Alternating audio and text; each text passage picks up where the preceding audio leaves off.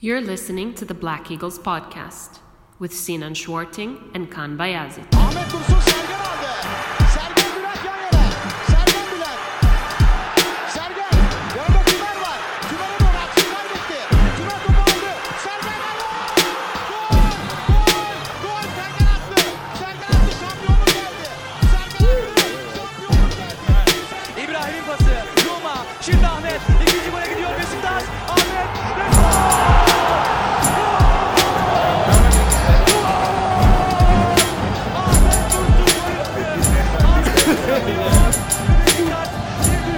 Welcome back, everybody.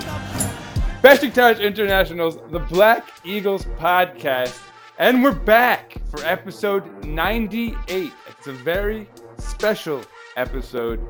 Uh, I don't want to give any spoilers about how special it is yet because it's going to ruin my intro. But of course, I am here, your host, Sinan Schwarting, live from New York City. And with me are a few co hosts who are remaining remarkably quiet, which is just, I mean, congrats to you guys. Okay, first of all, coming in from Belgium, back again with some consistency, folks. Kaan Bayazit, everybody.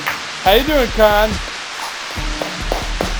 Shouldn't you be saving the best for last? Oh, but on. no, but you know, you're, you're like, I mean, I don't know. You know, you're you're the one that people would expect. You know, I'm kind of keeping the surprises for last. I don't know. Um, but anyway, Kaan's here, back again, and another returnee with me, with us, I should say.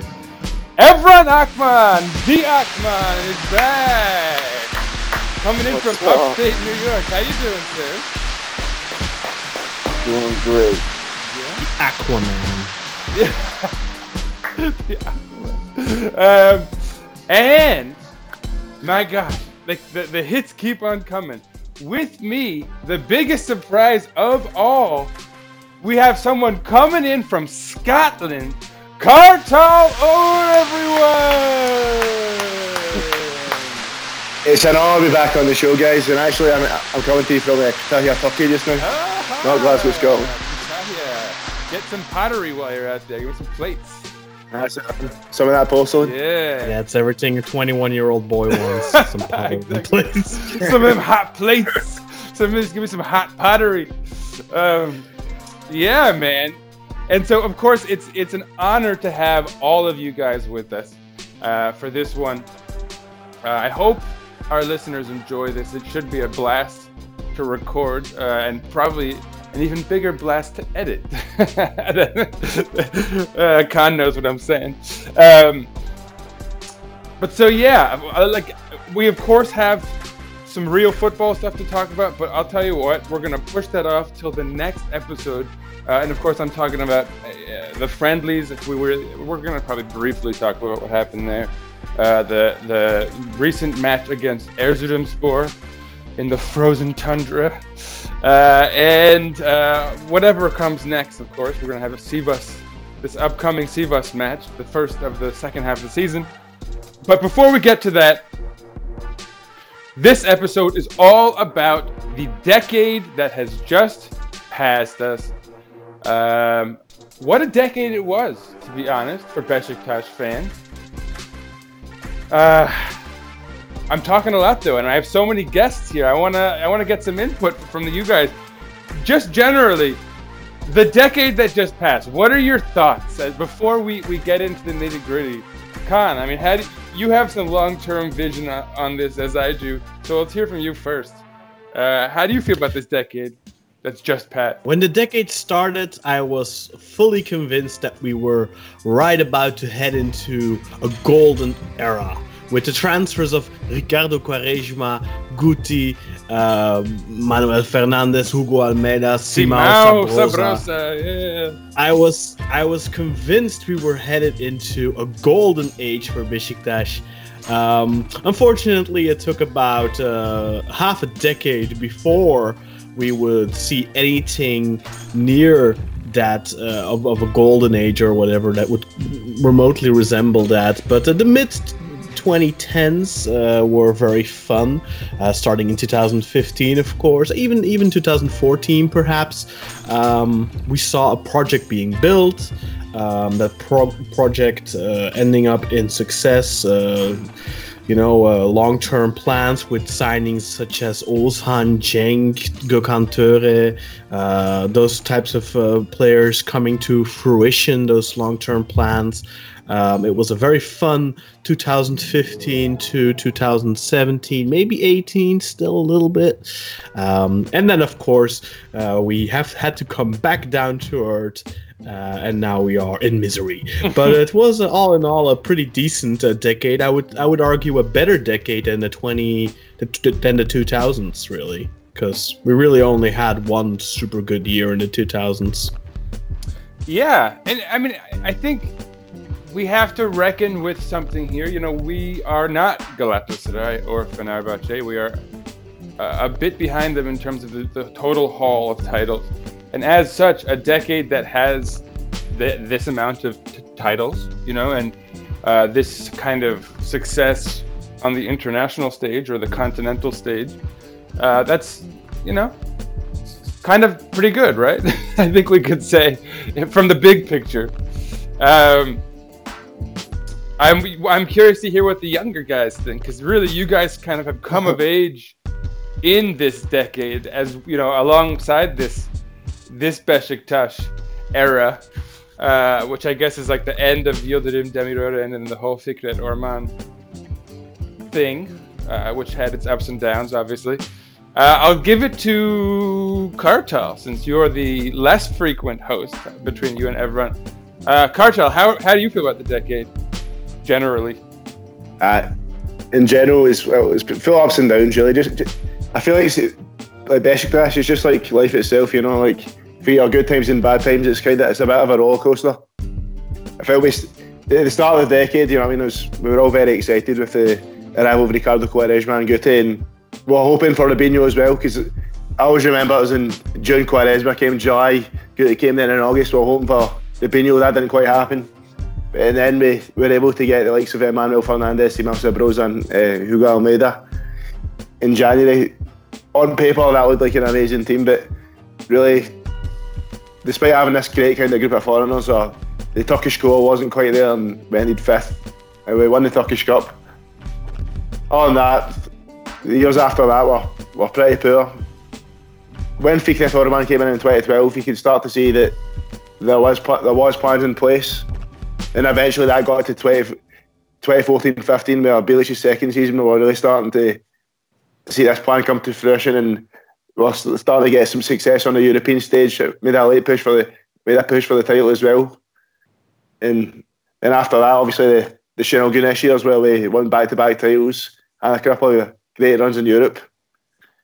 Uh, but as Cam said, uh, we kind of did come back to earth uh, after that with uh, really last year wa- wa- wasn't a great year and this year's been pretty shit as well. But Yeah, I, to be fair, yeah, I mean, yeah, and it's picked, it's It's- picked up, right? I mean, I feel like uh, this year we can say that at least there's more of a sense of something that's like building for the future, whereas last year really felt, I don't know, it was heavy. uh, You know, it felt like we were like decomposing a little bit.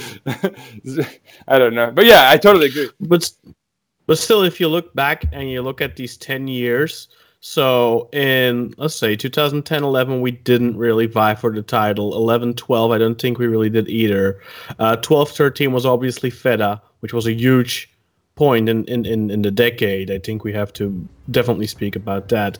Then 13 Yeah. 14 um, we we didn't really go into the title race until the final weeks, but there was some hopes there. 14 15, I definitely think we were in the title race until the last couple of weeks.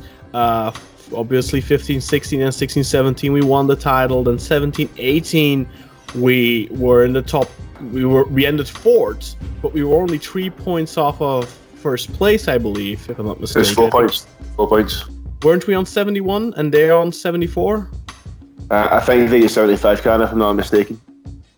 Anyway, we were, we were on a high amount of points compared to the champion, so we got very close. And last season, we were really in it until the Galatasaray match. That was last season, right? No, that was the season before. Mm, Both years, both years.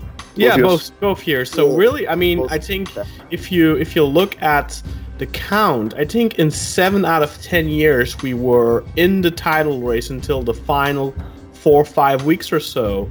Uh, we won the title twice, obviously. So I think the decade was pretty okay uh, from that perspective. Because I mean, Yeah, I, re- I remember yeah. seasons where we were 20 points behind the champions in tw- in the For sure. 2000s. So yeah. Exactly.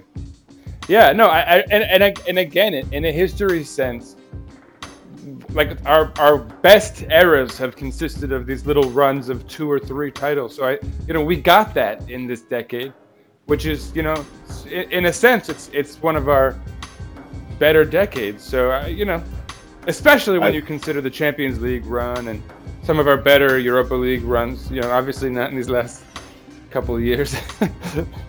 but these are, I mean, the, the thing that's, if you look at the decade as a whole, these last couple of years in Europe are actually the exception. You know, we've we've by and large done well in Europe and and bolstered our reputation. Coming into the decade, if, if you if you if you look at our kind of reputation at large, we came into the decade as a team that people who really knew football and specifically had some knowledge of Turkish football might know Besiktas. And we come out of this decade as a team that if you know football well, you probably have heard the name Besiktas quite a few times. You know, it- it- Yeah, man, definitely, hundred percent. Yeah. Um, so anyway, but Evran, you're the only one who we haven't given the opportunity to speak yet. The youngest of us, of, of course. Um, uh, You're still drying go- off. eh, Yeah, he's still drying out from his shower. Uh, Aquaman, uh, Evran, the Aquaman. What do you think about the decade at ho- as a whole? Before we get into the starting 11s and all that, which we'll do next. All right. Well, um, I mean, this is like when Quaresma joined, which was at the start of the decade, or start of when I remember. I, I was about 11 years old, so that's kind of how like I, my childhood as a player was formed. He like changed my life. Um, but I think like overall, it was. Um, I can't lie. I can't lie. um, the, the, the, as a young kid, the, the things he was doing on the field, I've never even seen before. Just watching kicking the Champions ball, League, everyone. I know. Kicking watching in American football League be, be a lot.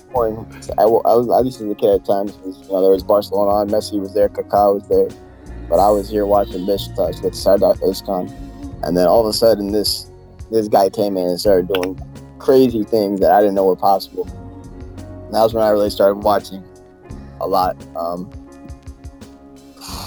I mean, I'm sorry. I'm sorry that I, I we laughed. No, I, No, we shouldn't because it's true. I think we have to consider that coming up, like he really was, especially with his flair. You know, he he's a phenom, and I can imagine a young, especially a young boy, a young Aquaman. Um, yeah, totally. No, but sorry. Yeah.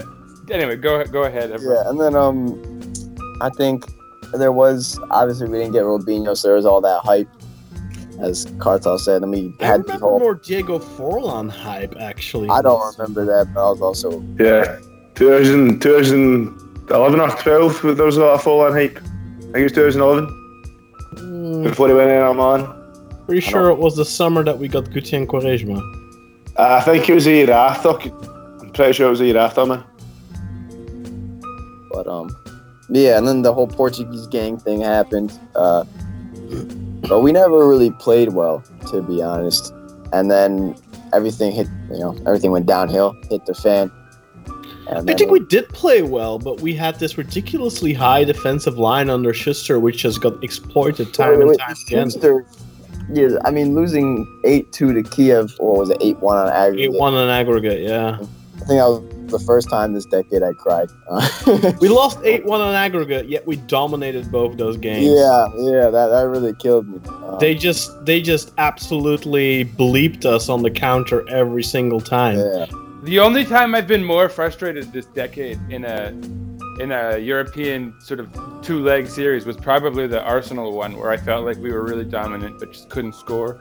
Was Oh, it the, the qualifier for the Champions League? Yeah, but there we- but- There we played two really good games, and we kind of Yeah. got by the referee, though. That's what I mean. That's but you know I tried. penalties. Yeah, for sure, for sure. But that's but, but you know it's, I I really felt like we, if anyone who watched the match carefully, they would have come away with a lot of respect for Besiktas But for like plastic kind of Arsenal fans, which got, there are a lot of in New York, to be honest, um, they would have just been like, "Haha, we beat you! Look at the score!" Like you guys are. Yeah, but with burgers, whatever." Kiev, I mean, if you concede eight goals, it doesn't really matter if you dominated possession. You still played like shite in, in, in the sense that you can't defend for sure, or, for or to crap, you know. No, no, Uh, I just meant as far. Yeah, yeah, whatever. Yeah. I just mean as far as like a, a series where we played well and should have won. But yeah, totally. As far as like being a little embarrassed by the. It, it's it's yeah. weird by, by how I just re- I really vividly remember because that were the days that you and I, you know, we were on Soccer Fans Network, where of course you had this amazing posse of Galatasaray fanboys that were always, uh, you know, doing what they do and uh, trolling. Uh, and I, I remember just being so frustrated with that Dynamo Kiev tie because of how they ridicule they ridiculed us and, and and you know in a way deservedly so. But at the other end I, I had the feeling that many people just didn't watch those games and di- didn't really because they it, it- I, I had the feeling that a lot of people thought that we just got owned by them which we kind of did i guess. But i don't know you know when you have the ball you're taking all the initiative and they just hit you counter counter counter. It's it's kind of i don't know it, it doesn't it it yeah i don't know I don't It's even want to talk about Kiev. Yeah. Every time I think about that, I just get angry. It just happened again. It's it's funny though those Galatasaray fans uh, taking the mick out of you guys because we, we beat them twice that season, and we, we also we, we were the last derby in the Ali Sami Yen, and we beat them two one. that's true yeah nobre and guti i think no Yeah. yeah, yeah No, bre. nobre Uh, scored on a guti assist i don't remember who scored the other goal though was it guti might have might have been It Sounds like He scored might- a, I, he I scored a do penalty. remember a fantastic. right right probably the last penalty we ever got in Galatasaray. not Yeah, even kidding actually I know. I don't think you maybe. are. Yeah, that, that might actually be. Uh, yeah. Oh, a couple. Well, sorry. Let's let's everyone let let him finish his stories, and then I'll come to a couple of. I'll try to be quick. Um, and then um, I think with like the 2012 kind of era where it was Quaresma's last season, I think, in my opinion, I know Connor will say it's not. That was like the best Fernandes we, we saw, and that like that Fernandes to me was the best midfielder in the league. And then just like the next years after, I had to watch him like slowly stop trying.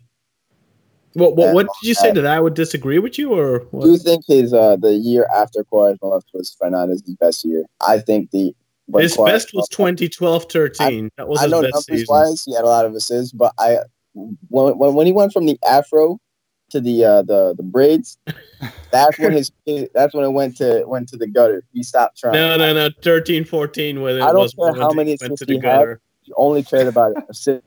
Uh, I mean, on, on free kicks, he would try and take those free kicks, but back 11, 12, he would literally take on like four guys in midfield.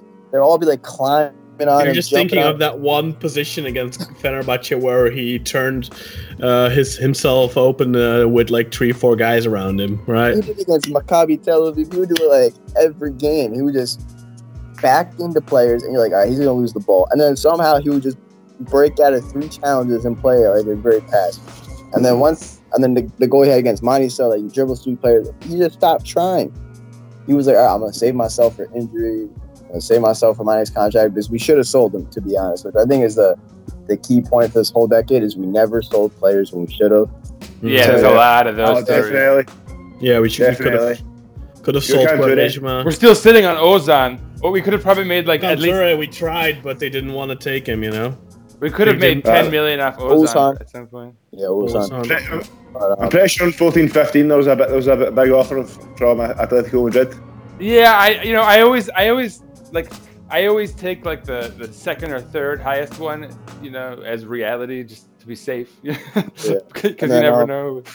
moving on, obviously Fed I hated it because I wanted Quaresma to play and he left. Um, The Feda era. there, there was some decent memories, you know, the the old guy goal in the derby, but it, it was very clearly, you know, some of those players who weren't Besiktas material. I was watching Enaramo play. Um, maybe he came the year after that, but uh, you know, players like that, Sinan Mehmet Akgün, uh, yeah, Mehmet Oh, come on! But he had a great But- first name. But but despite the fact that we had like those Yeah, scrubs yeah. running up top, we still managed to play fluid attacking football, and and somehow now with scrubs up top we can't.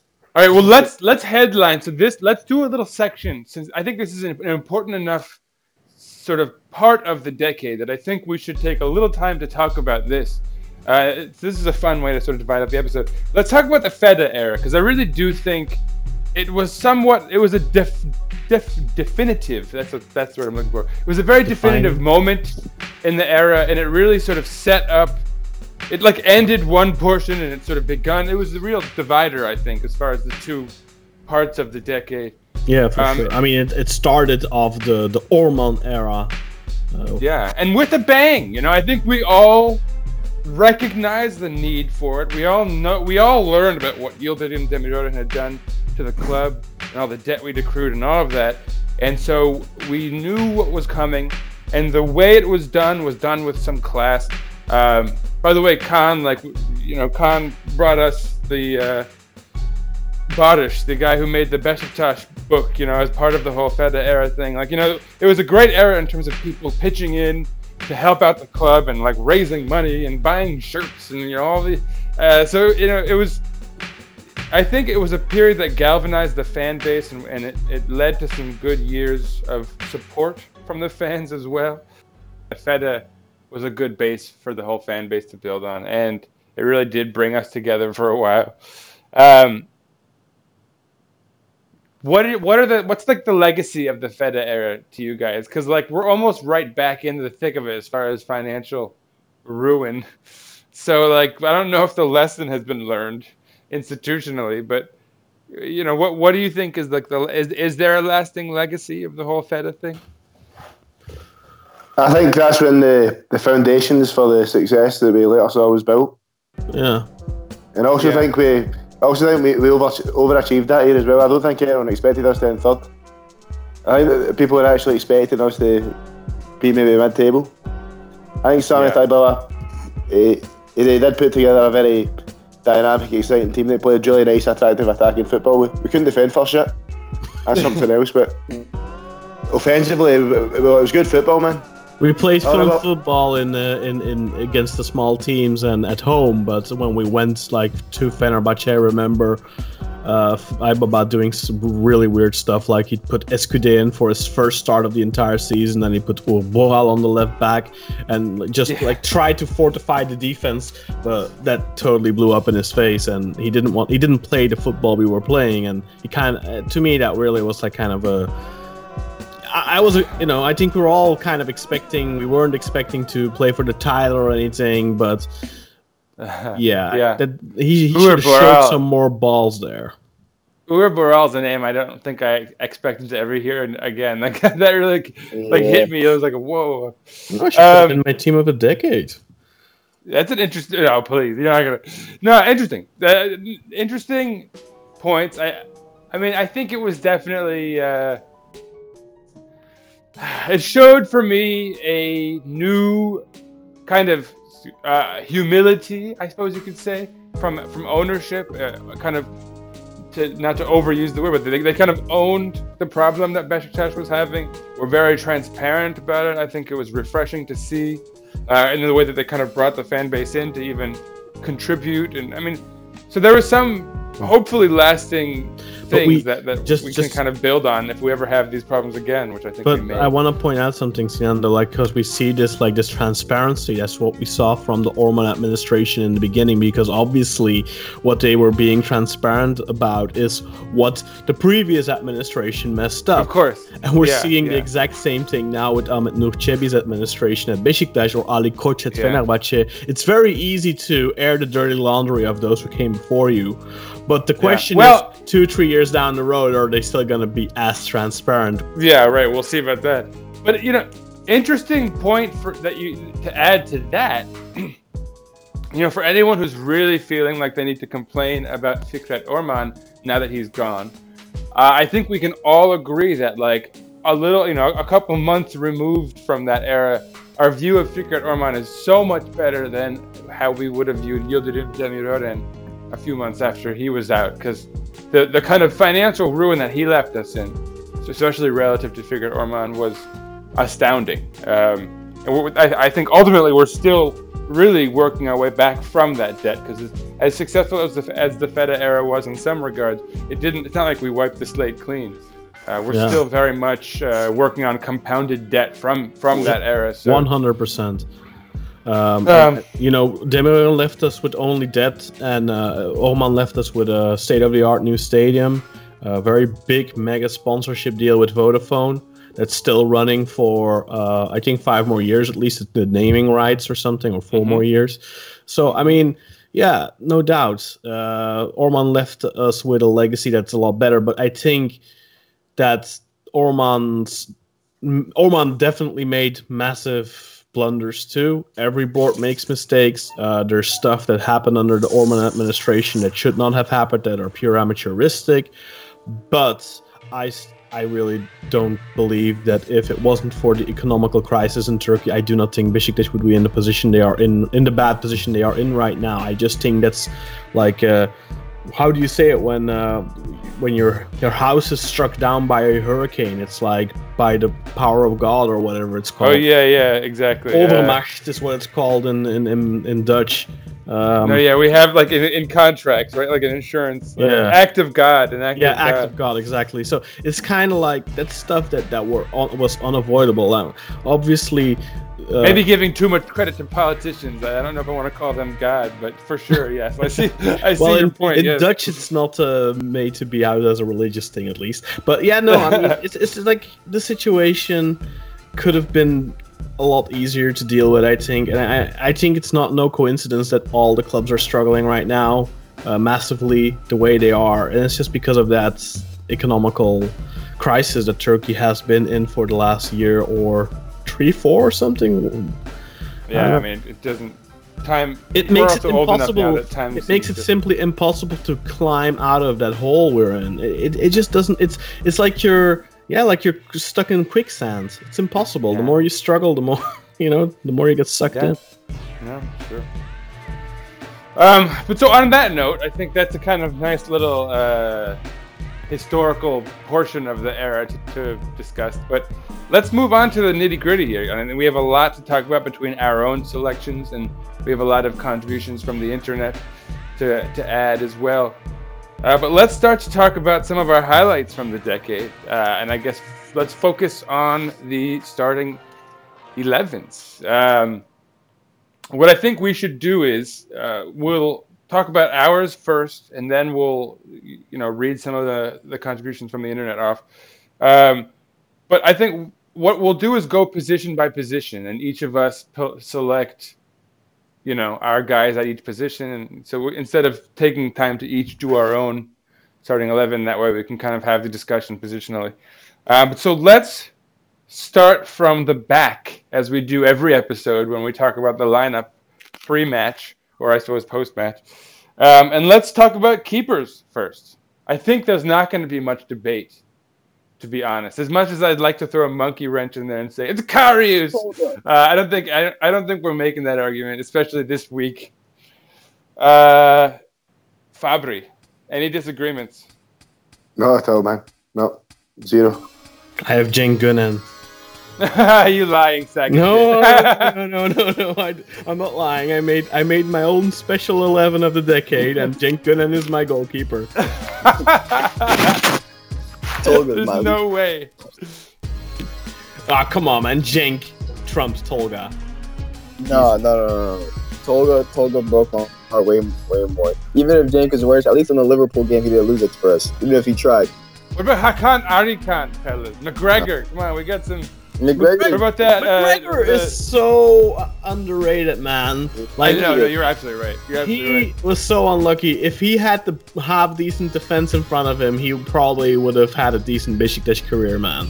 The like two he- keepers I feel the worst for. No, I guess I'll say three because I'll add Karius to the bunch. I think he's maligned.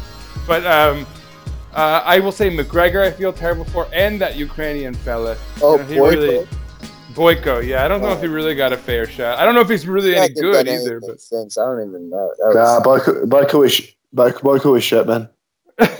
I mean, maybe so. I just don't know. If, I I didn't I- see it with my own he eyes. Still Dynamo Kiev's first goalkeeper though. So I think, mean, yeah, I'm, I'm not sure if he's still playing as number one, but I know he came back and was playing.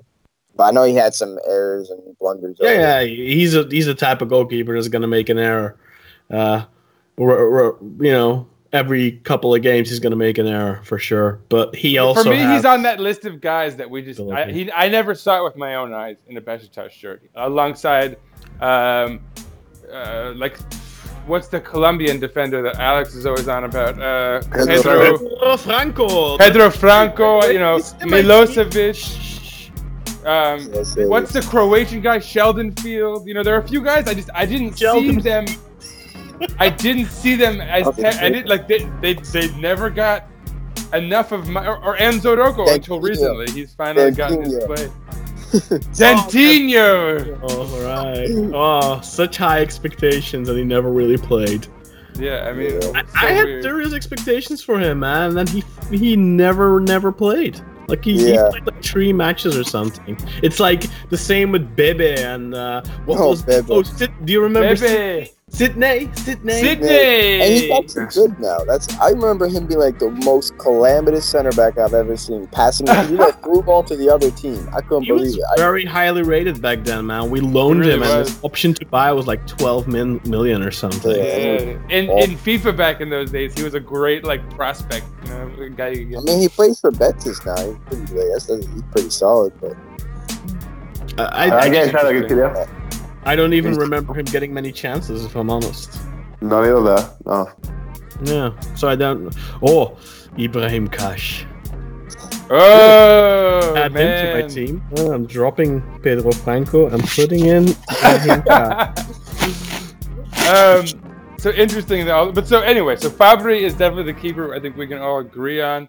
I will say that if Karius had the rest of the team set up that Fabri did, and, and everything was working in, in concert the way it was then, we'd probably feel very differently about Karius, and he might, you know, he might be viewed in higher esteem than certainly than he is right now among our fan base. Um, I think Fabri still is the better goalkeeper, if I'm honest. Yeah, definitely. Maybe, maybe so. Maybe so. I, I'm not. I can't say that definitively. I mean, he definitely performed better for us, but again, he had such a better Ca- side. Karius has two big concentration lapses. Like it's just something that's part of his game, unfortunately. Like I don't know. I mean, he'll. I, I don't know. Like he's good, but he's never gonna be great. But anyway, yeah, uh, we don't have to we, like that. It's sort of speculative, but anyway, certainly I think we can all agree Fabri is the choice. Um, so let's move on to the central defenders, and here we might have. I don't think we'll have any real disputes. So I'll throw my two out there, and then I, I, I, I mean, I'm curious. I think there's a couple of solid choices here. There are, there are, but I think the top two for me seem clear. I guess that's how everyone feels about their own opinion about things. Mm-hmm. But for me, it's gonna be Tomas Sivok and Domagoj Vida. Da, da, da, da. um, eh, who can top that? Come at me, bro. Come on. Who can top that? I, I think you can't you can't discount Marcelo. He was instrumental in two titles. He uh, interesting. I think he could possibly top Sivok, but maybe not Vida. Pepe, Yeah, I think if you're talking pure quality, you have to at least uh, include Pepe in that conversation. I think Vida is, is a good shout. I mean, I think if you look at uh, the the past decade and you look pure at quality, I definitely I really like Vida uh, a lot. I think he's a great player, but he hasn't won anything with us yet. Marcelo was so instrumental in both those titles. Um, unfortunately, he left before uh, we could go on that amazing Champions League run, and I do think Pepe's. Pepe had a huge part in that in that Champions League run for sure. Uh, but then we missed out on the title. So I think Marcel for me is a, is a shoe in, and then it's kind of between Sivok, who I always really loved. Um, I think you got to go Vida uh, over Sivok though, as far as quality. Because Sivok had. Speaking Yeah. of brain farts. I don't. I don't know. I don't remember Sivok making brain farts. Oh, I just remember I- our, our defense in general being prone to these sort of lapses of like where Yeah, for yeah, five but he, minutes he never really down. had a stable partner except for maybe maybe Egemen for a while. Uh, but that, that, that's I think true. that yeah, He was the I- most plagued by that, I think. Yeah, he he didn't have proper backs I, either. I mean, if you look back in that era, I think we had a huge uh, deficiency in the in, in the in the left and right back position. I mean, Ibrahim Yeah. was in his very late 30s, like 37 years old in the early 2010s, and then we Yes, got uh, Master Köybaşı after that, and uh, Smiley, Smiley Köybaşı. yeah, Um, and, and I can't even remember who was our right back in that time because we I don't think we consistently had one Serdar. right back. uh, no, Serdar was playing midfielder in his first stint. Oh, that's So- right. Kurtuluş. Um, well, so interesting. So there's definitely there's three names between Vida Sivok and Marcelo. Uh, for, for me, it's uh, I picked my pairing based off what I thought was the best pairing. For me, my, my choices are Marcelo and Tosic. Marcelo and Tosic. Yep. For me, that was the best pairing. And, Okay, uh, so you're looking at it as a That's pair. To the back. Yep. And I think that Tosic was a great performer. And 16, 17, and definitely 17, 18 as well. So I feel like Tosic is undervalued by our fan base. It's because he wasn't that good. Yeah, I don't think he's that good. I, I like because he also came in as a left back and was switched to center. Like I, he was never like a natural fit anywhere. He he was an engine, and he contributed to sides that played well. But I didn't think he was. He, he performed really well with a good team around him for sure. I mean, he was Yeah, definitely yeah. serviceable, and he had uh, he definitely had his moments. He was such a warrior. He he, he deserves an honorable mention for Yeah. sure. I think, but in terms of quality, I don't think he's in the top five. But you know, I mean, it's not just about quality; it's also about results, and uh, I think that's a good shout from Kartal. All right, let's do this then. Between us, let's vote. Who's the top? Okay, Kaan, number one central defender. Of the decade, Marcelo. Marcelo. Okay, uh, Evran, number one center defender. Um, I did more based on quality, so I had, I think probably Vida Me was too. the best center defender. All right, I'm gonna go with Vida as well. Kartal, best center defender. Marcelo. Marcelo. Marcelo. So it's two to two. Man, God damn it. That Yeah, was supposed to be pair those decisive. two. Then it's supposed to be Vida Marcelo. There you go. There it is. I It's had Vida Vida Pepe, Marcelo. but that I had me. Sivok and Vida, but th- I mean, it's good. That, that's a perfect way of deciding the pair, I suppose. All right, so there you have it. We have Sivok, or sorry, Vida and Marcelo. So let's move on. Let's do it with votes. It's better. Yeah. I like that. Yeah, like that Um, too. So, so the goalkeepers, let's do that vote too. We did. We all agreed on Fabri. That was that That's was a unanimous. sweep. I said Cenk. Oh come on, this This is dude. Jeez, this guy. Who gave him wine? Um, okay. left back. I don't like. Left back. This is a, this is might this might be easy as well. Yeah, should be. Oh, Ismail Köybaşı. It's Smiley Köybaşı. Ismail Köybaşı. Ismail Köybaşı. Fener Köybaşı. Right, right, right. Fen- Ismail, right? No, Down. Okay, so Huh? let's vote. Let's put this right to a vote. Kaan, you go first. So you already voted for Ismail. Nah, Adrian. Adriano. Okay, Adriano. Kartal, who you got? Adriano. Adriano. Evran, who you got? it's got to be Adriano. And I vote for Caner. No, I'm kidding. I vote for Adriano as well. I, I actually do want to give a shout out to Caner Erkin because for all Yeah. the sh- all the shit he's gotten, he's actually contributed in that position for, for a few years now. Uh, to some He's been our best success. player this year, Lynn. for this, yeah, and, and he's have he's like Yeah, a he's been our best player. He's, if Benjamin he Button. If we didn't have Adriano, then Caner would be hands down the choice, you know. he's a Benjamin But, uh, Button. You know, he's getting Yes, better. I mean, and Adriano- better. Our left Adriano backs for me garbage. is- Get, get Constance and Ismail. Adriano is like in the last two decades is like probably the second best left back to play in Turkey, behind Roberto Carlos. So, you know. What about Gökhan Yep. Süzen? I'm just kidding. Oh yeah. Was Definitely great, the too. best. Um, any more joke left backs along those lines, like Gökhan Süzen? Nah. Trying to think of any others. Oh, Ibrahim. Oh. Who's a Deli Ibo? Deli Ibo.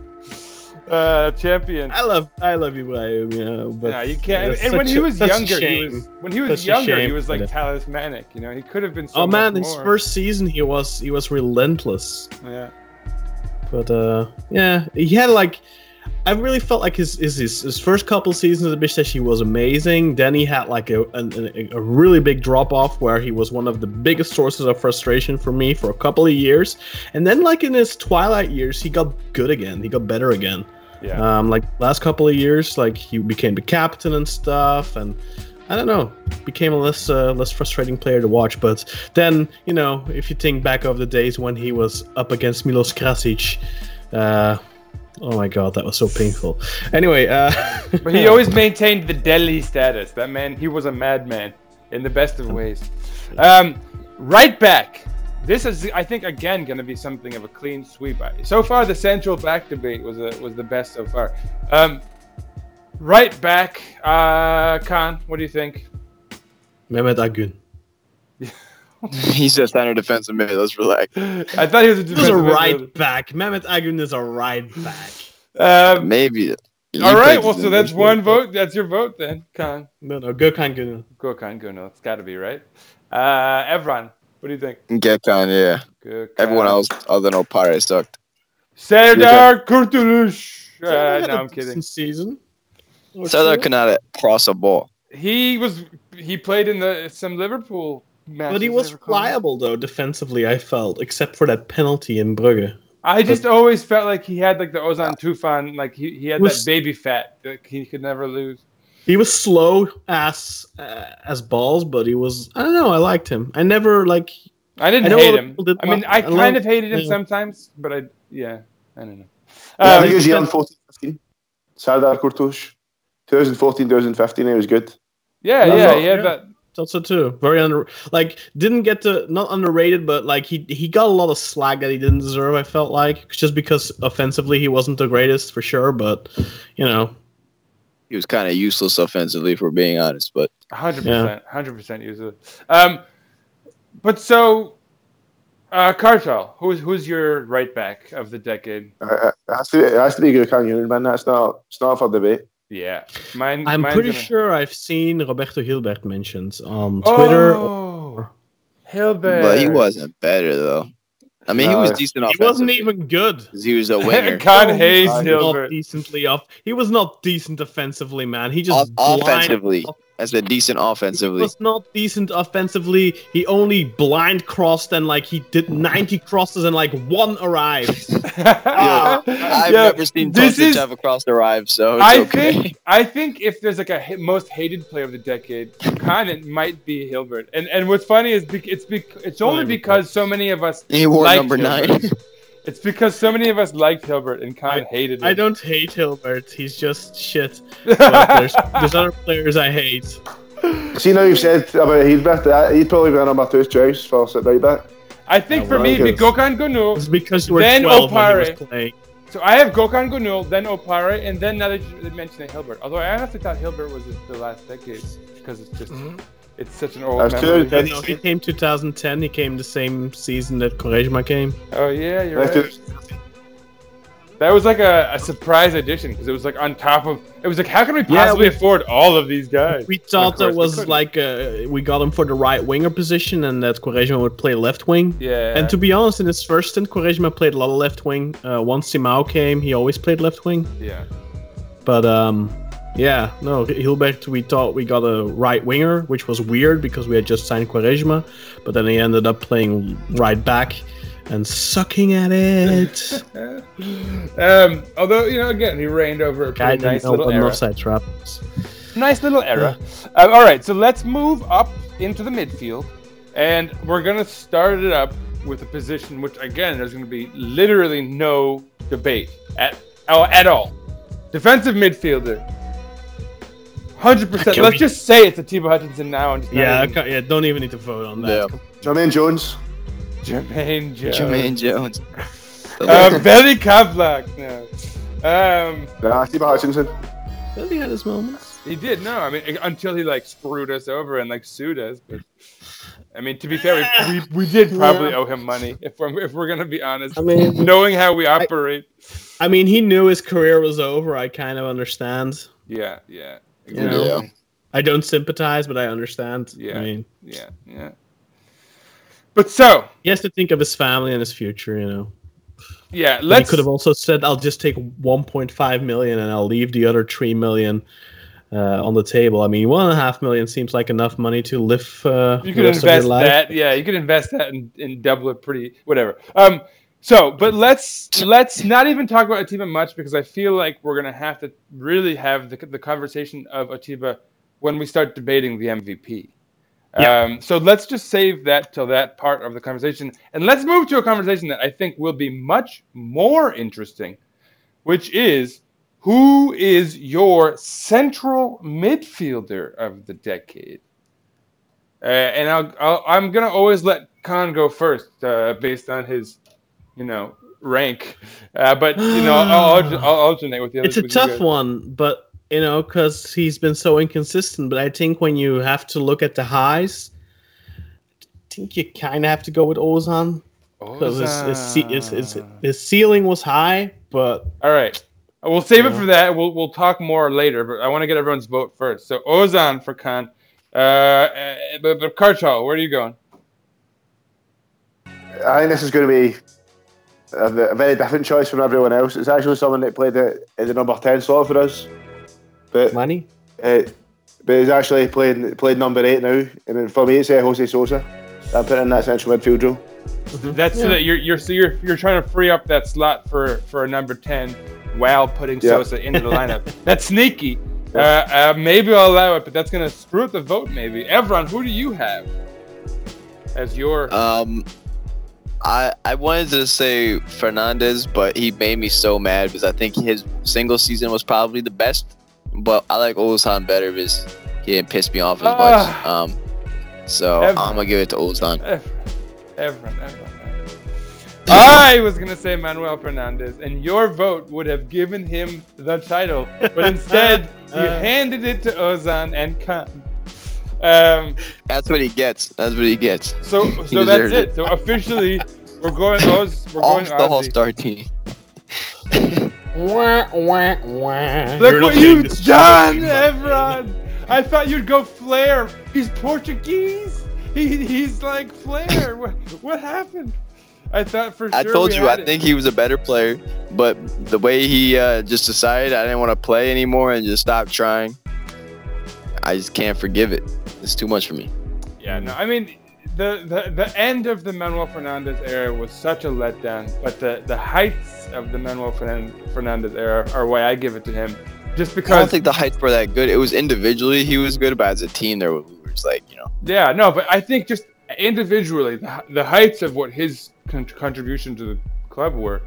I mean, he was he was our best player for for a while. He was the guy that you know when they have the video of Turkish football and they show a little highlight of the best player from each team. He was the guy. Um, you know, we that those, those are the expectations we'd come to put on him because of how exciting he he sort of showed the potential to have. But you know, in the end, obviously it didn't quite pan out. Uh, but so yeah, we're giving it to Ozan Oziku. So, uh, of course, I would uh, agree that he was a good contributor, all in all. And uh, I mean, I still somehow hope, you know, it works out enough. Maybe, maybe he'll be in the conversation for this upcoming decade. I think we're gonna have to have a little at the very end of this conversation, but about the the next decade, and if anyone on this current, you know, unit, if we see them uh, maybe making it onto that decade team. 10 years Good from man. now. But but before we get there, obviously we have lots to talk about here. Um, so before we move up to the forwards and the wings, there's one more position in the midfield that we would be remiss to not discuss. Number 10. Um, this could be an interesting conversation, although I, it might not be. Uh, Kaan, I'm going to, of course, give it to you again. Even though he's an absolutely horrendous playmaker, he was such a clinical player. on the Anderson Talisca. I was sure you were going to say Tabata first just to further laughs. Um, That, that was kind of the previous decade. Uh, Yeah. yeah, re- really? I thought he, I thought he may have been. He still played in 2010 11, I think. Well, He didn't play. I think he sent him away due to the foreigner limit. Yeah, I was gonna say. I think did. the foreigner limit might have. He been didn't play in a game during the decade, that's for sure. I remember he played. I think he did. No, no, he did. I think he, He did played in the qualifiers, European qualifiers. Yeah, he played in the qualifiers. I remember. Yeah, that. just Delgado Again, played the it's, uh, qualifiers. Delgado, yeah, Angler and stuff Delgado was out in 2010. Um, yeah, interesting. I mean, that's like so coming into this decade. I think Delgado was the the number 10. We had Sergen, Delgado. We had a pretty good tradition of number 10s. Um, yeah, and so you're going. We had Guti then. Uh, so so this decade we saw Guti as a, as a prominent number 10. Obviously, we saw uh, Anderson Talisca and, and Ljajic, Sosa. a little bit of Kagawa, Nice. if anyone wants to throw a wrench. Jose Sosa? Jose Sosa, Sosa. yeah, who you've already given him your vote. Jose Sosa. Jose Sosa. Um, okay, uh, Evran, now it's your turn. Um, I also put Talisca, even though I guess he's not a true number ten, just because I don't think anyone else had that type of impact in that position. Despite uh, despite the fact I think Guti's obviously a better player overall. He was 34 when he came in, or maybe But he had 33. a, So he had a good first season, or at least a really good first Really six good. months or so, I think. Yeah. Um, Uh, And if you, if you add his contributions as an assistant coach, you know, just kidding. Statistically, he had a really good first season because he contributed like 24 goals, I think. But uh, It's actually you know. funny that we can say Guti is featuring as both a player in this tech decade conversation and as an assistant coach. He's certainly the only one uh, who we can say that. Uh, no, Ilhan. No, Ilhan. No way. he didn't Um, play though. No way. Yeah. Uh, so interesting. Uh, Kartal, your pick.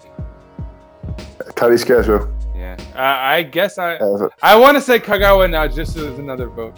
Uh, of course, it's, you can't say that because he played here for like three weeks, but uh, especially because Şenol Güneş like criminally underplayed him. But uh, yeah, obviously Talisca is the choice. I wish that uh, Şenol Güneş had not done what he did to Kagawa and he was still Man. with us. Şenol really fucked around a lot of players, come to think of it. He fucked Boyko, he fucked Kagawa, he fucked Karius, Yeah. he fucked Len. Milosevic. Yeah. He, he had a lot of. I don't know what his thing is. Like, I really. And like Enzo if look- I mean, Abdullah Avcı's shown he has at Yeah. least some function. It's like he just like he was kind of like a petulant child who got a birthday gift that he didn't like and just refused to play with it. Yeah. yeah. You know, and like smells like poop. No, it's, that's funny. for the for the parents among you. Yeah, exactly. I know exactly what you're doing. Anyway, so Talisca with a one-away victory right there. yeah, Talisca gets all the votes. No surprises. Um, so then next up, let's talk some wings. I, let's start on the right wing because I think we know that that again. I think it's gonna be a clean Yeah. sweep. Uh, I'm gonna hand the, the- this one. I'm gonna let Evran go first because he's. Let's let him uh, get it out of his system. Who are you gonna pick, Evran? Um, Jermaine Lin. I would have to say it would have to be the best player that's ever played the game, uh, Ricardo Quaresma. yeah. Okay. Ricardo Andrade Quaresma Bernardo. You know. Ricardo Bernarde Andra- Bernardo Andrade Quaresma. Um. So Kaan, Ricky. you, you're going with the same. Yeah, of course. Got to be the Quaresma man. Kartal? Continue. Then I'm sure the guys from top will have someone else. Imagine Quite I as give it well, to obviously. Dentinho also, and, and we split the vote just to mess with everyone's heart. Filippo Losco. Hološko.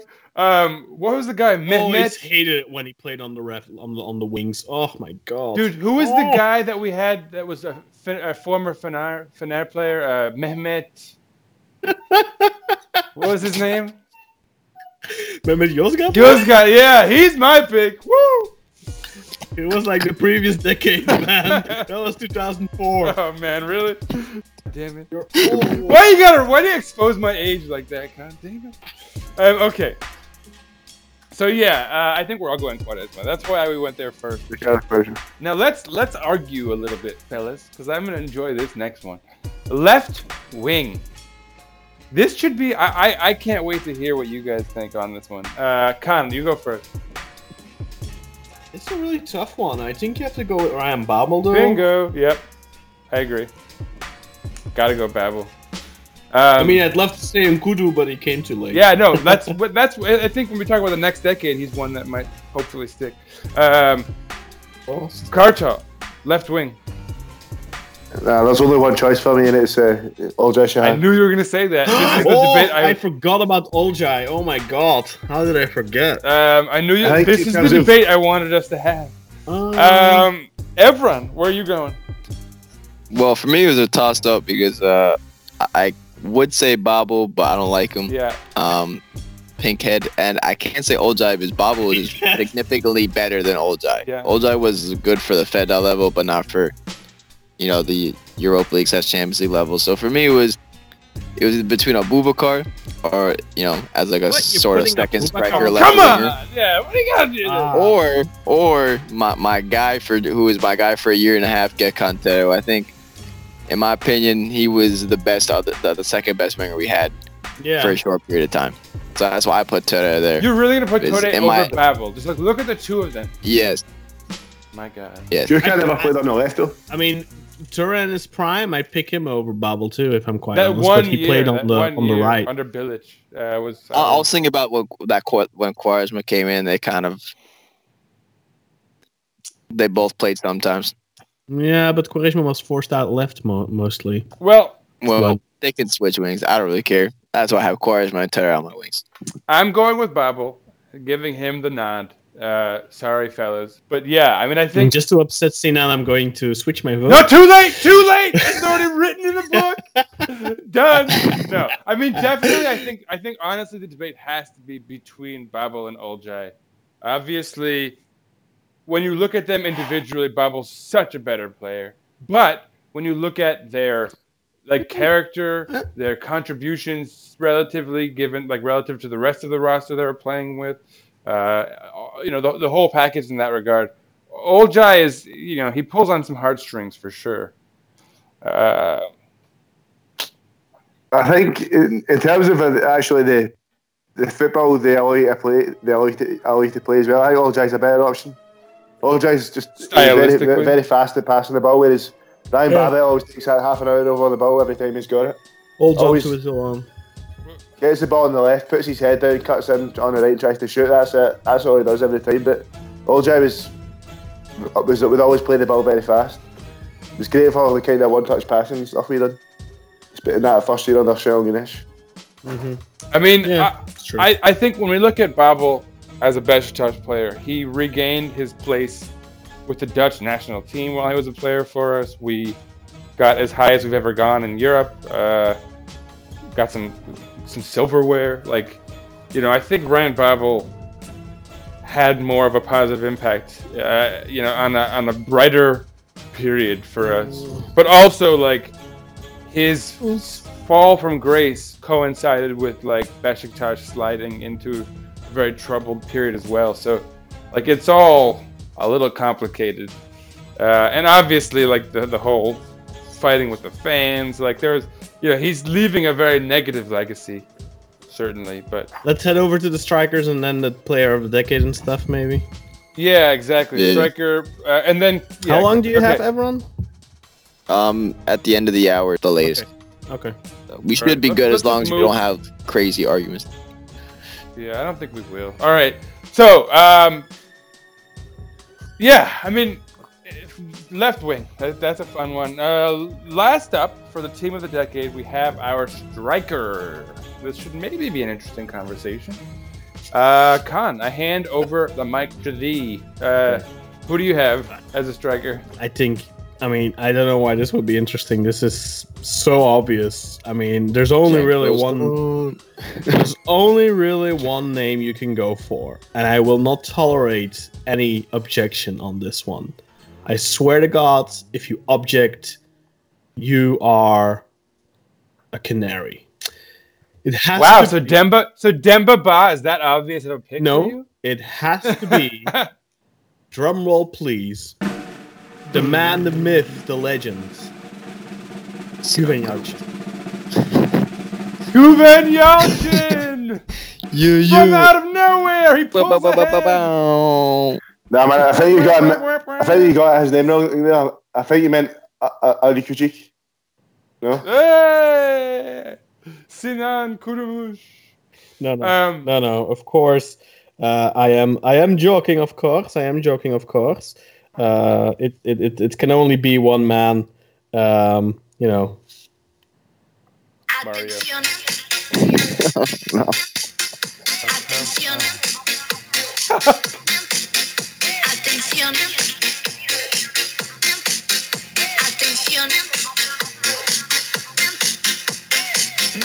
Mach uns glücklich, du spanische Held, denn ich liebe dein Temperament. Mein Torero auf dem Fußballfeld, der ist ein Kopfball, deine Figur hält. Todo lo que necesito. How long are we gonna do this, un Tom? Mario, Mario, mach ihn rein. Get to the good part.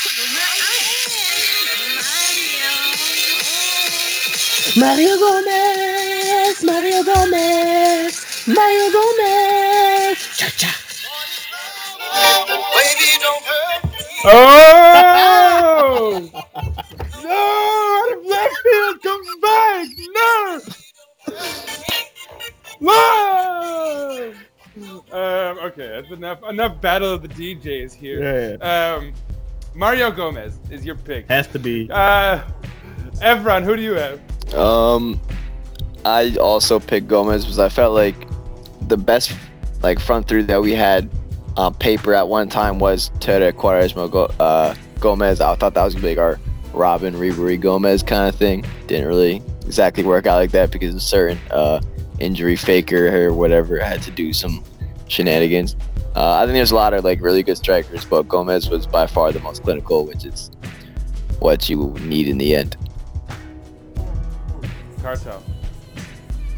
No, I'm serious about Ali Kuchik, man. That's my choice. Nah, Not no, even this Really? decade, man. nah, he was. He was. He played 2011 under Schuster, but nah, it's uh, Mario Gomez, man, definitely. Yeah.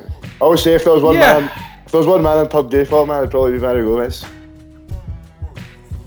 Um, nobody said Demba Ba.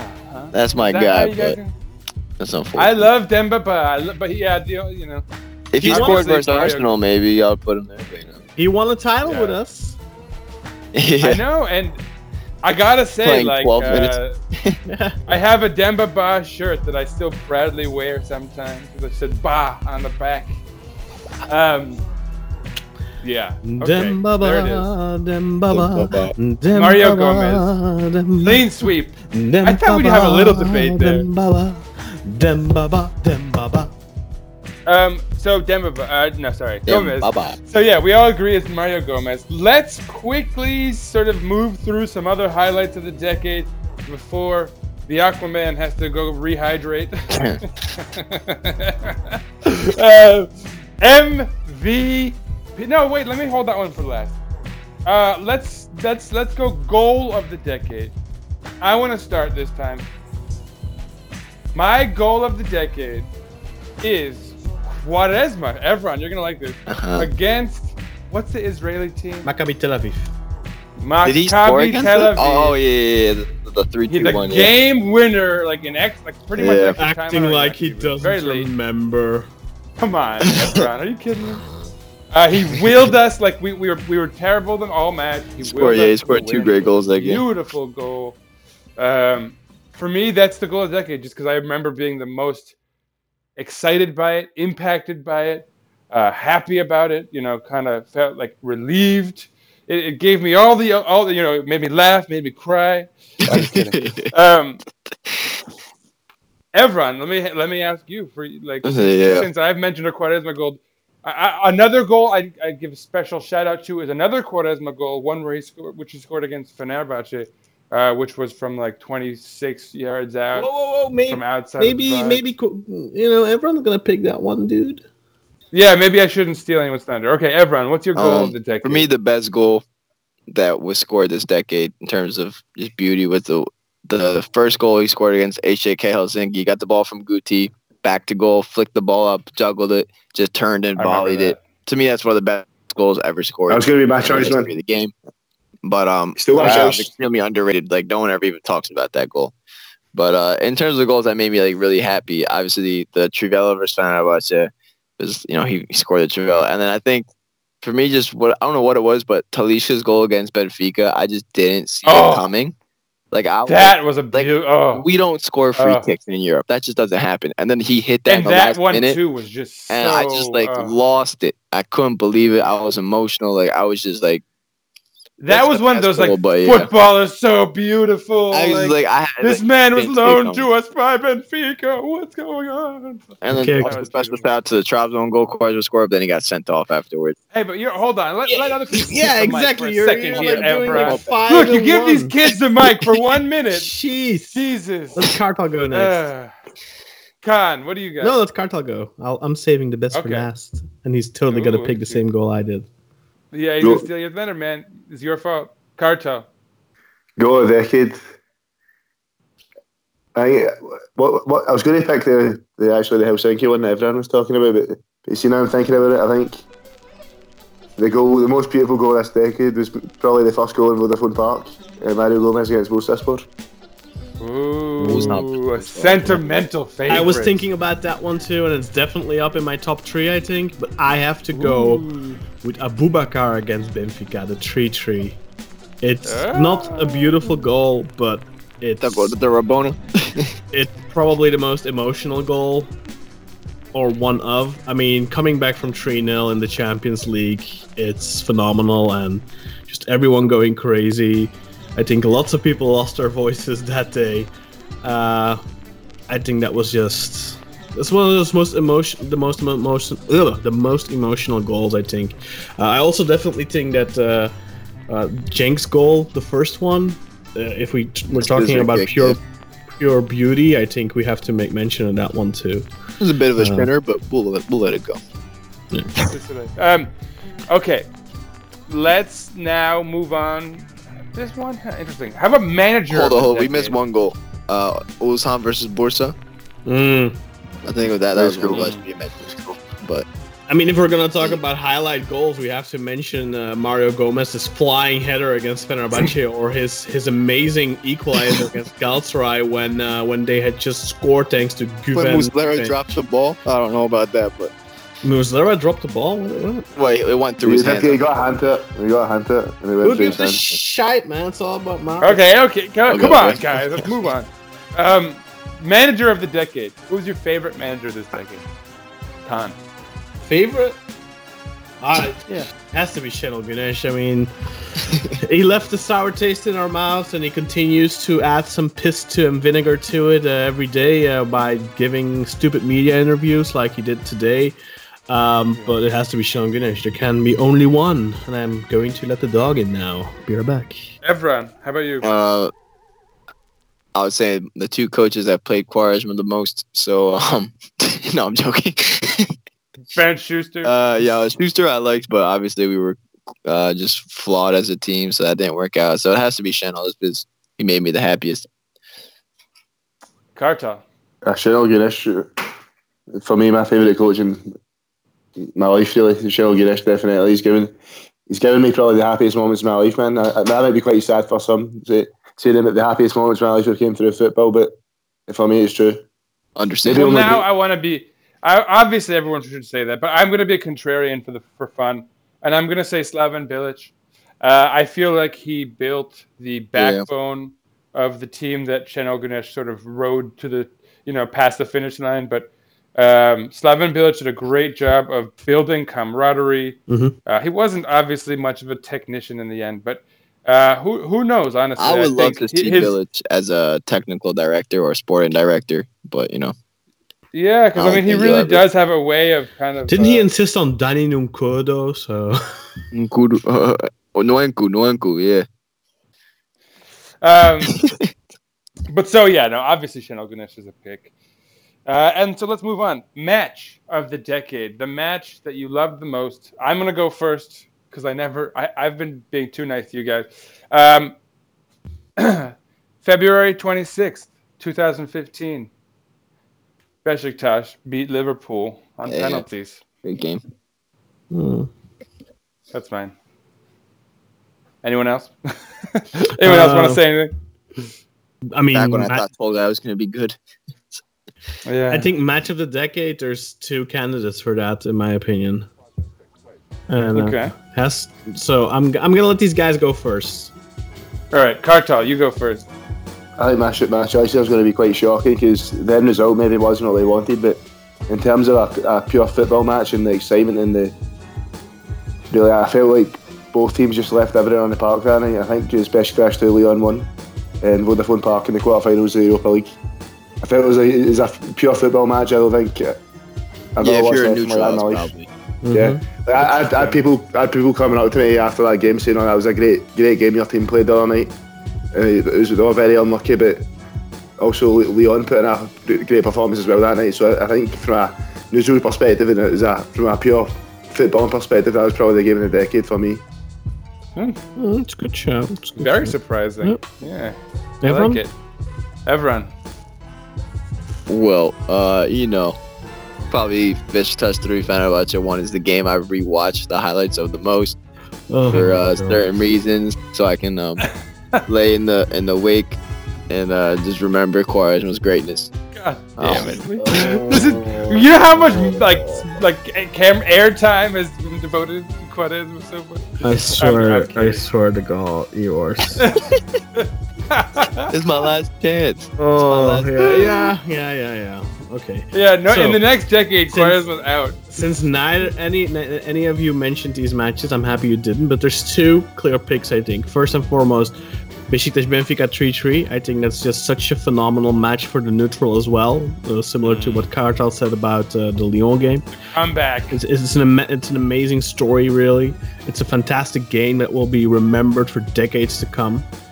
Uh, so I think that's my number one choice. But there's another match that definitely deserves uh, mention in, in Game of the Decade.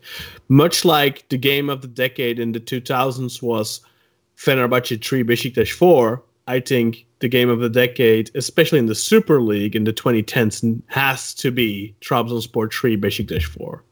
Yeah, when Rodallega hit the post run. from the hat from kickoff, that was Oh or the my crossbar. God. That was, and the comeback, that was a wild game. Yeah. Interesting. Yeah, good Fantastic. choices. You know, uh, 3 2 down. Talisca scores the free kick, 3 3. Yeah. Then Atiba scoring the winner in added time, 3 4. Uh, Yeah. and that, that game kind of clinched the title for us as well, I think. Like, that was one of those games. At that, when, when Atiba scored that goal, you just knew, okay, we, we got this. This is our this is our year again. No way in hell we're giving this away. Because you don't win that those a match like that if you're not going to go all the way.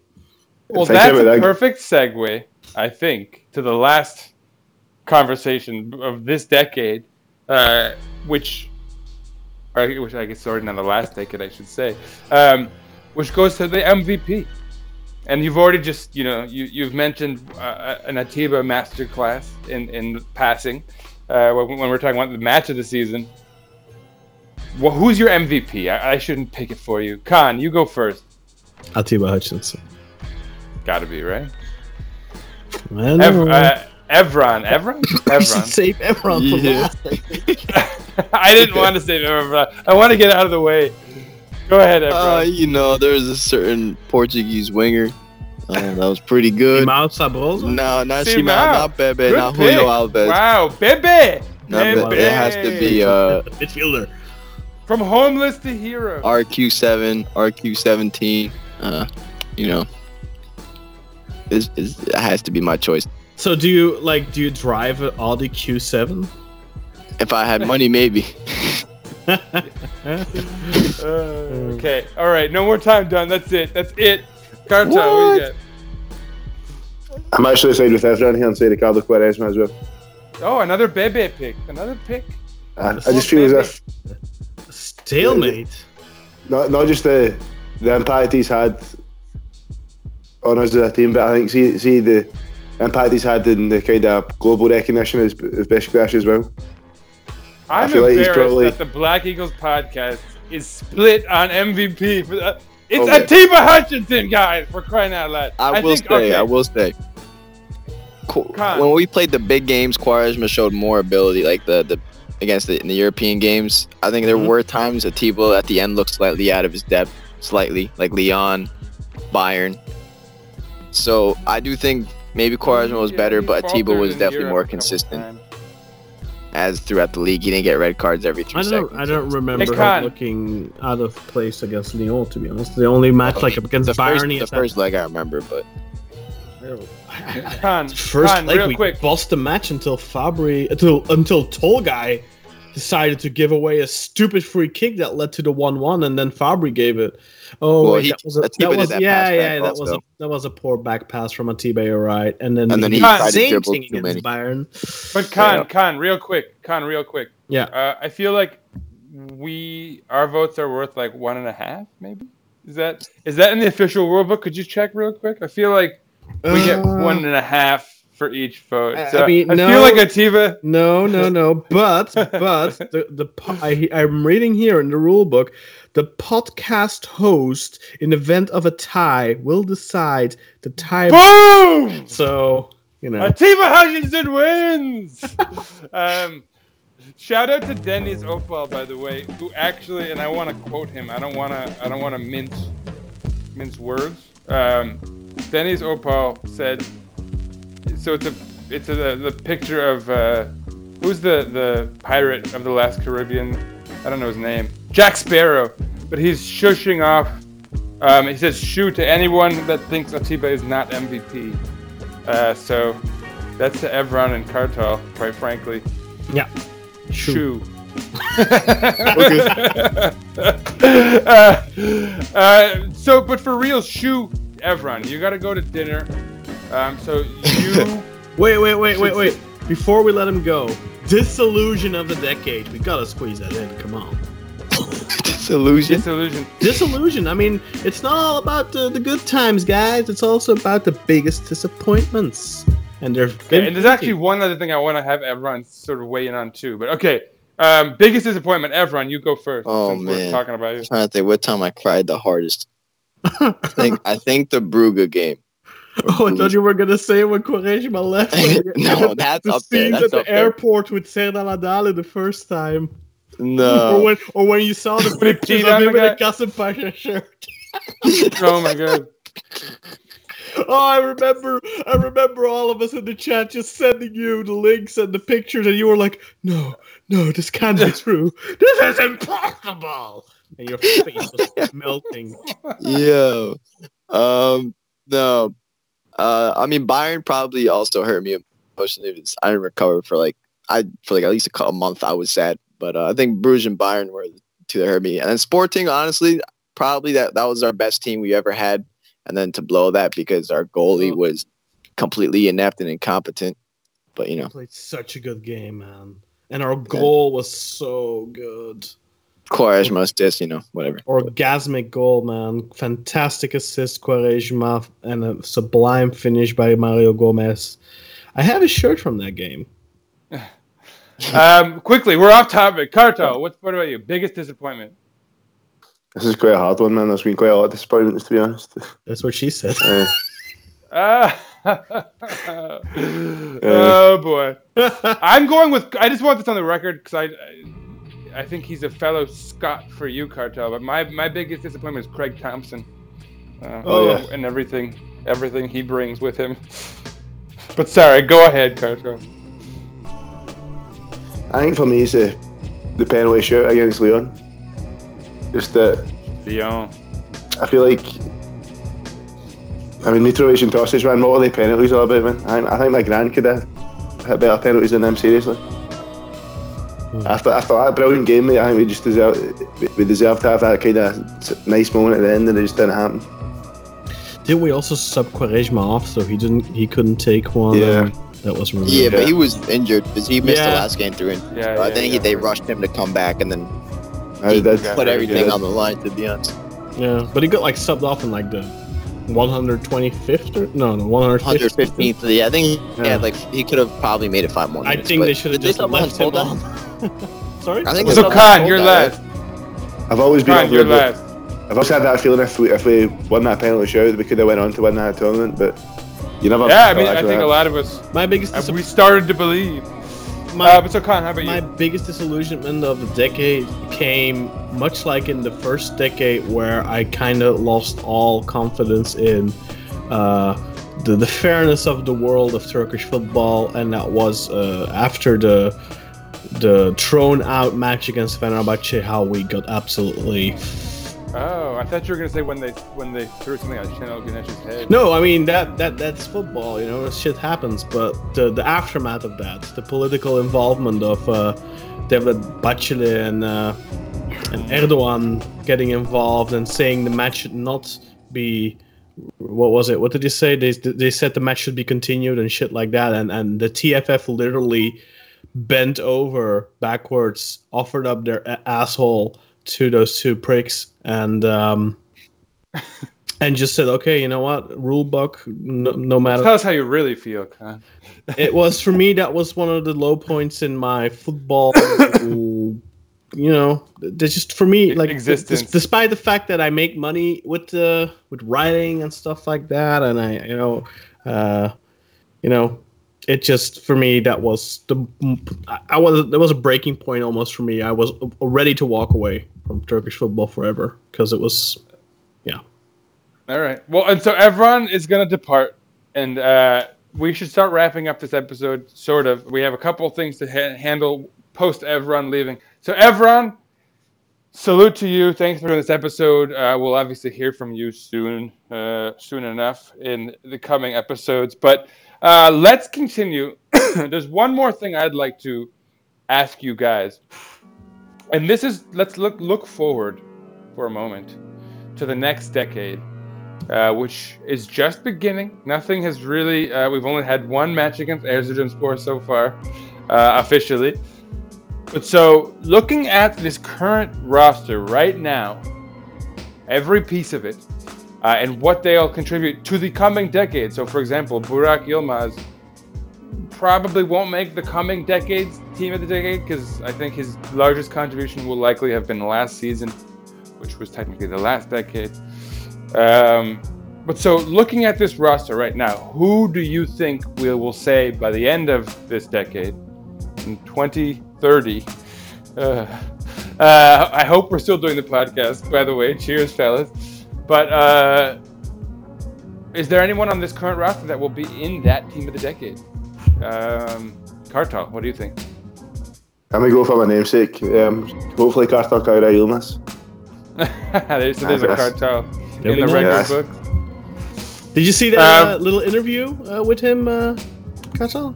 I've actually not watched it yet, but uh, I did see the I did see the quote where he was talking about how his, his dad's been going to every game for the last thirty five years and how he's Yeah. Obviously well just like myself. I mean, anyone that's stayed in Carthage is a is a Besiktas fan. You know, You'd have to think works. so, yeah. Yeah, Um, but so, but I mean, but seriously, do you feel like uh, yeah. I I see a lot of As far as potential in the kid. see I think he's a good player. He's, he's got a good touch on him. He's, he's he seems very calm and composed when he's on the ball as well. So I think he could be maybe be the guy that Yeah, fills up played that kind against, of. uh, against Wolves, and he actually looked pretty good. he did look pretty decent? Okay. I imagine. But anyone else? Karta, Maybe N'Koudou as well. Hopefully. Kuju. What about Vida? Do you think Vida will make it far enough into this decade to make two decade teams for Besiktas? Possibly. It could be like the Seahawk. It could be like a Seahawk, kind of leave halfway through the decade, kind of thing. So, No, I he's don't see why 30 years old now, so I mean, he could still go for two, three, four years. You'd never know. Yeah. Um, Yeah. And I mean, at this level, I think he'd It- still certainly be in a conversation. It, it always kind of depends on how he physically deteriorates. You know, how can he can he can he maintain the level he's playing at right now and stuff like that. I think if he can, and if he's going to sign because this deal is up in 2022, so if he renews and maybe takes a lower wage or something like that, I could definitely see him ending up in the team of the 2020s. Um, you know, granted, if we do something uh, this the coming couple of years, of course, if we win like a title or something, which Yeah, will right. have to remain to see. Uh, but otherwise, I think uh, Josh Kevin N'Koudou probably has the best shot. Uh, he looks Yeah. like a good player. Um, and he's signed up long term, so that helps, right? Yeah. we know he'll be around for a bit. hopefully, yeah. Uh, if he if he does well, I mean, hopefully, uh, if he does really well, we can sell him to uh, Barcelona or something. I hear they need a, a quick winger. So, have you guys ruled out Adem Ljajic? No, but um, It would take a upswing, I guess we could say, from this point. it's the same kind of with you know it's the same for all these guys like N'Koudou and and Vida the same thing. I mean, Lige is now 28, I want to say he's turning 29, so he's still got a couple of really good years left in him. But it's all about what are we gonna do in the next couple of years? Are we gonna win trophies or not? And if not, then I think I, I mean I could see Lige getting sold honestly uh, because he's got a good mark. He's one of our few valuable players on the on the squad really. So Yeah, we'll yeah. to I mean, when you look at our current, like our our decade team, nobody on that team did not win titles. All the guys that Vida? Well, yeah, Vida. That's true. That's true. So you know, some guys, their talent could you know, kind of compensate for the lack of you know things like Lia- Ljajic. If he could string together a couple seasons similar to his last one, uh, or better, ideally, you know, he could certainly make the list. Um, obviously, yeah, I agree. N'Koudou is the one we want to see going forward. I think Vida has a real shot to contribute to another good three years, uh, which would probably put him on the list. if he sticks around um, that long, I mean, again, If he he's one of around, those certainly. players that maybe uh, even value. maybe even Rebocho, right? He's young enough that he could stick, ideally. Um, yeah, maybe. I- use Karius probably won't make it into the decade very far. I would imagine he's not going to make it through this next transfer window. Uh, not this next one. This the next one, not this one. I'm sure he'll stick around for the rest of this season, but I doubt much further than that. Um, but so yeah, I don't know. I think N'Koudou is the one we can all look at and, and hope for the most from thus far, but we'll see. Uh, Certainly. any, any. So the, I, I want to quickly read through uh, our contributions online. Uh, is there Yep. anything anyone else has to say before I do so? Go Besiktas. hey, come on! You can't be stealing my. All right, so let's go. Let, let's look at what some of our listeners have contributed over here. Um, first of all, I've got. Let's since we've already mentioned Deniz Opal, let's talk about Deniz again. Uh, at Cell Zero, S E L Z E R O, says, having started with all enthusiasm, I regressed into despair and eventually actual pain. This is how far I got. Pain, Sinan, you caused pain. Uh, and he gave us Fabri in goal, Marcelo, Pepe, and Ferrari. So he went with a three-man backline. Ferrari? He wasn't in Ferrari. there. And he went with Ernst and Atiba as a two-man backline. Ernst, we've talked, we've said this previously. He only re- he didn't get enough time in this decade to earn that. Uh, and then he has Demba Ba and Mario Gomez up front, so he didn't really finish his lineup. But so he picked uh, the only one that's interesting is Ferrari, Matteo Ferrari. Um, hadn't hadn't thought about him. interesting choice. Any thoughts there, guys? Comments? That's a shocking choice, man. Absolutely shocking. I don't see what this guy was thinking, to be honest.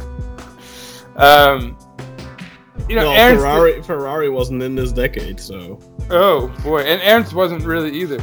Um, so on that vein, here's a here's a really funny one because speaking of uh, not in this decade, someone writes Ozzy Zerz Zerzavatci Z E R Z A V A T C I. He writes Ahmed Hassan Cordoba Toraman Üzülmez Delgado Pancu Mansis Nihat. But how people don't talk about Ahmed Hassan I is beyond me. I think There's some, not a single one in the current in the decade in discussion. I think some people don't understand what the word decade means. I think Yeah. they probably confuse it with century because I had a similar uh, Yeah, one sent into. no, and shouts to Ozzy because those are all fantastic choices. If we're gonna be like serious for a moment, but yeah, not a single one from the decade in question. But so then we have some uh, some other ones that were more uh, on target. Uh, Uggs, uh, what's his at at ur four underscore twenty underscore ten four twenty shouts. Uh, he has in his lineup Fabri, Gökhan. I suppose that's Gökhan Gönül, Vida, Toraman, and then Deli Ibo. He has Üzülmez. So he has Ibrahim Toraman and Ibrahim Üzülmez in that line. Is Ernst, Manny Fernandes, Sosa. There's a Sosa shout out to you as a number 10, though. And then he has Quaresma and Töre. So there's another. Uh, There's another Evran in the batch, and then Gomez. That's everyone's burner account, I think. Yeah, maybe so. huh? But you know, but he had Ibrahim Toraman and Deli Iba, which which Yeah. which everyone is not wise enough to know the, uh, not old enough to know anything about. Um, then we have Mikail five underscore. I didn't know you could put an underscore at the end of your name. Um, he has Fabri, Gökhan Gönül, Marcelo, Sivok, Adriano, Atiba, Ozzy, Talisca, Quaresma, Gomez up front, and Babel on the left side. Uh, Yeah. similar to mine. He also picks his MVP as Atiba. He has Simão versus Fener as his favorite goal. His favorite moment was first place in the Champions League group stages.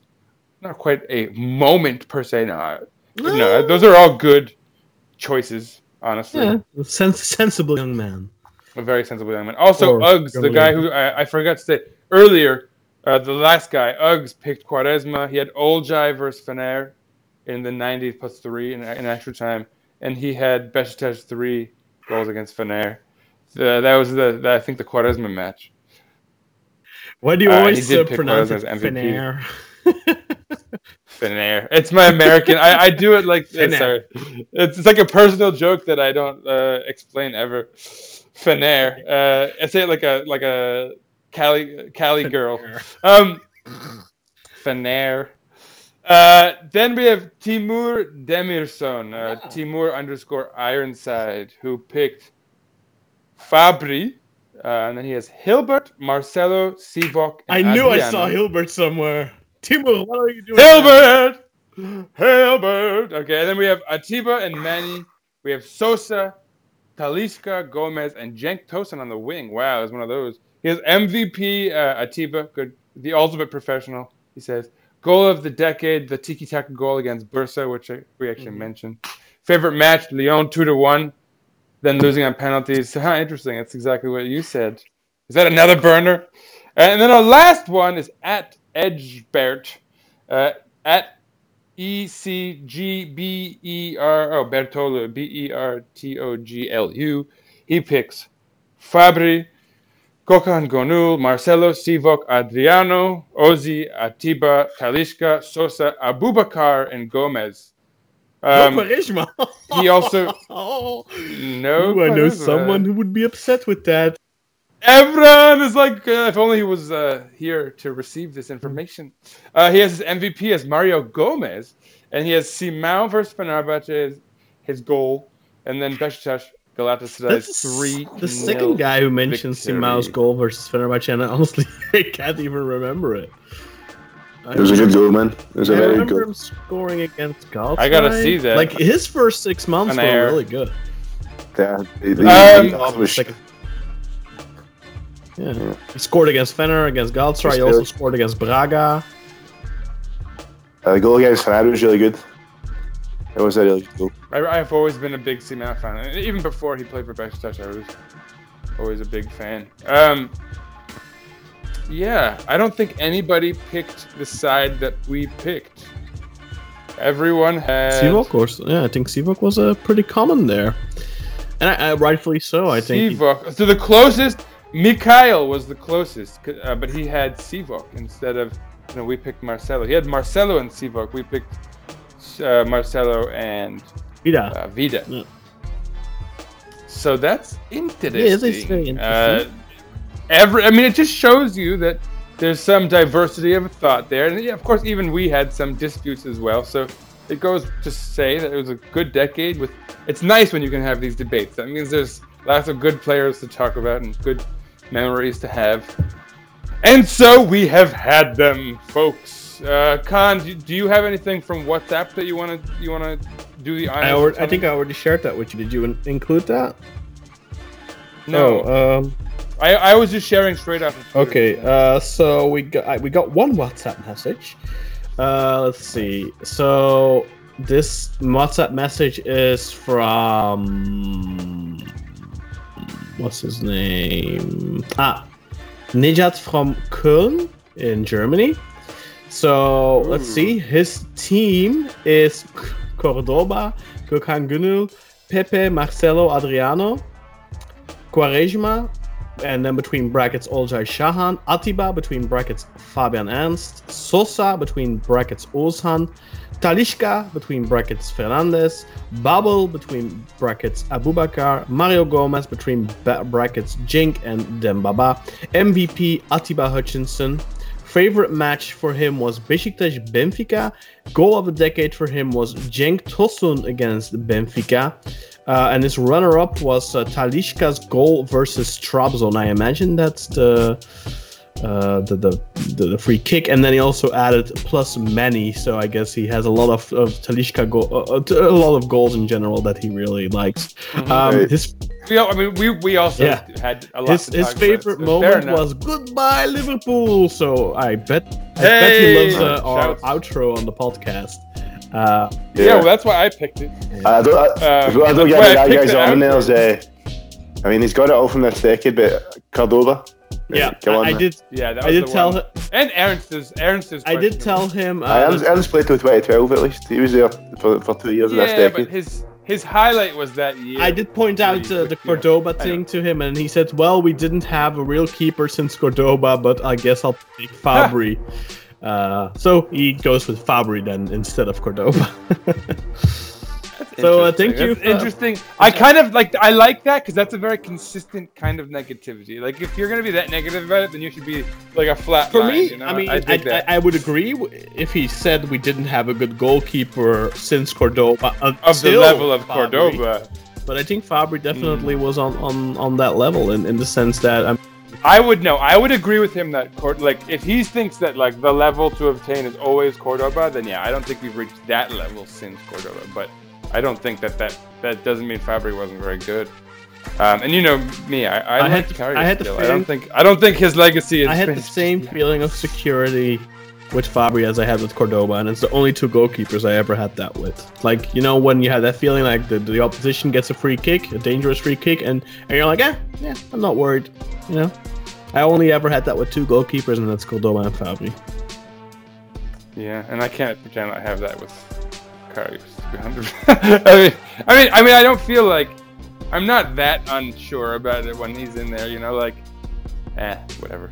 Um, let's let's wrap this thing up. We're gonna have lots to talk about. Obviously, like I said, we're gonna we're gonna have our Erzurumspor and Sivas episode uh, in the in the coming week, maybe Monday or so, Kaan, and we'll talk. Uh, but let's take us out, Kaan. Say like what people need to be thinking about before they wrap wrap up our episode. Just follow us on social media at uh, Eagles underscore podcast, at Besiktas underscore int, at Sir underscore Rice underscore a lot, at Kartal L Ogur, if I'm not mistaken. So Kartal Big L Ogur. Uh, and at Razzerian, A uh, R A Z Z E R I A N, and of course you can follow Evran as well at the Aquaman. Uh, that should be his handle, right? No, it's like what is his handle? Like BJ, Fan BJK of BJK. Oh my god. everyone, everyone, everyone. Anyway, I bid you adieu, and I hope for a very good decade in the 2020s. Let's hope for Inshallah. a win, a win against Sivaspor this weekend. Yeah, I'll be in Let's the, get off I'll be a in the stands for that one. I'll be in the stands for that one, boys. So hopefully, Yeah. Hey, get some sounds. Record some sounds. Ah, cer- I certainly Send will. them in. certainly, will.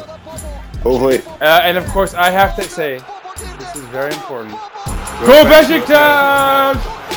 Uh, and for the record, I want to be out there. Uh, everyone is at fan of BJK. Do not follow him. If you want to hear some Quaresma He's only, he only uh, propaganda, Captain games these days. Quaresma Oh. Quaresma scored again! What a fantastic penalty! He's like uh, stuck in the attic somewhere just watching. Um, yeah, peace out, everyone. And uh, In the hot tub